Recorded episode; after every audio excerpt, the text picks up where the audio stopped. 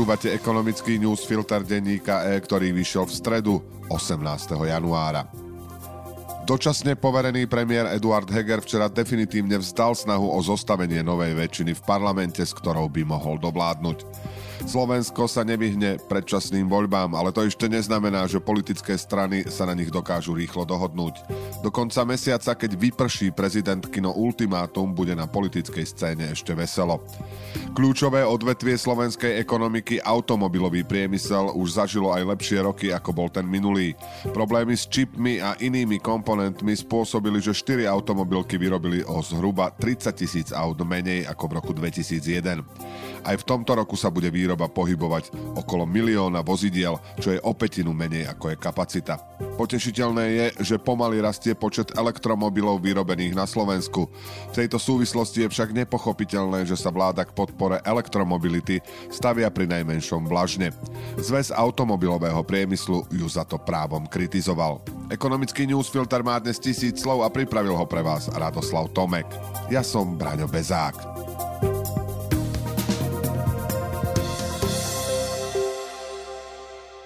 Slovenské automobilky vyrobili v Lani podľa predbežných výsledkov 1 milión automobilov, čo je v porovnaní s rokom 2021 pokles o 3%.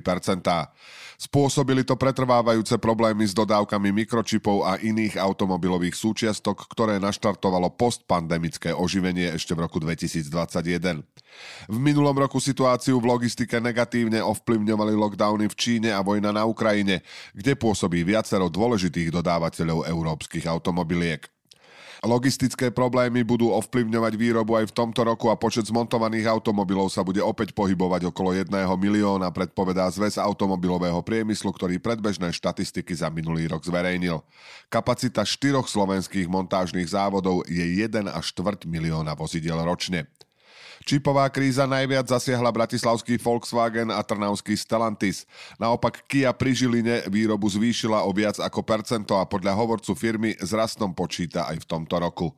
Napriek poklesu počtu vyrobených vozidiel je vedenie zväzu s Vlaňajškom spokojné. Automobilkám pomohli aj niektoré vládne opatrenia, napríklad Kurzarbeit. Na druhej strane od vlády požaduje napríklad flexibilnejšiu migračnú politiku alebo oslobodenie niektorých zamestnaneckých príspevkov od odvodov. Ďalšou hlasnou výčitkou je slabá aktivita vlády v podpore elektromobility.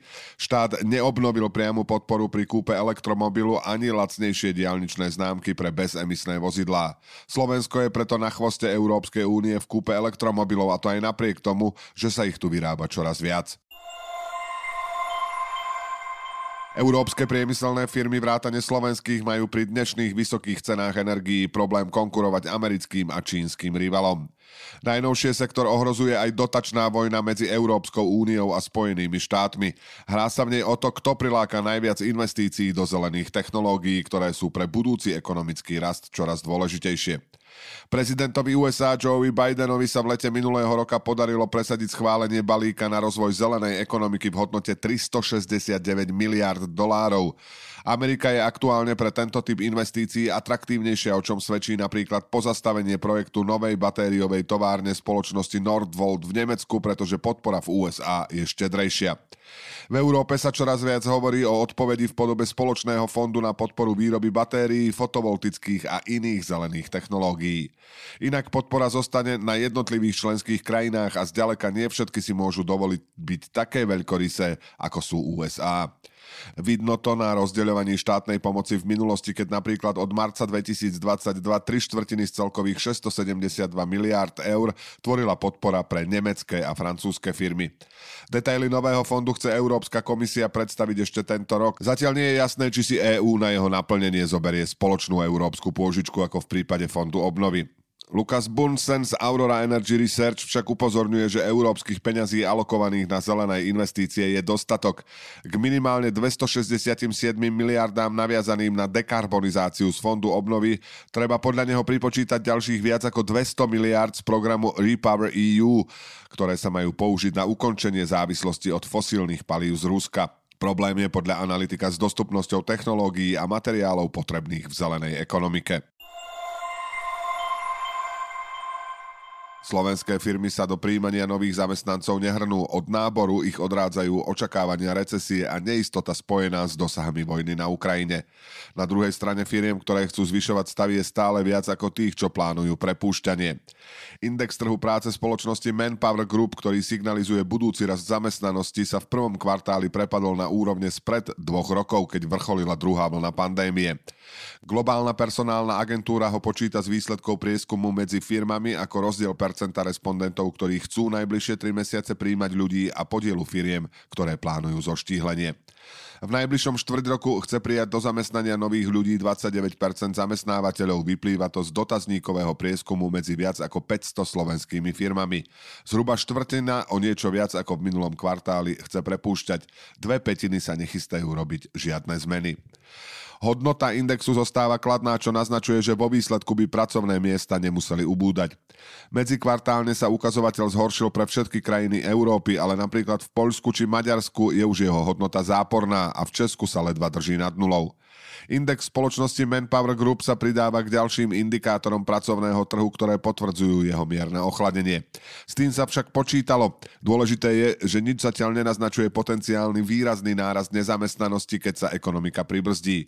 A pokiaľ majú ľudia prácu, môžu nakupovať v obchodoch či chodiť ku kaderníkovi a súčasne splácať pôžičky.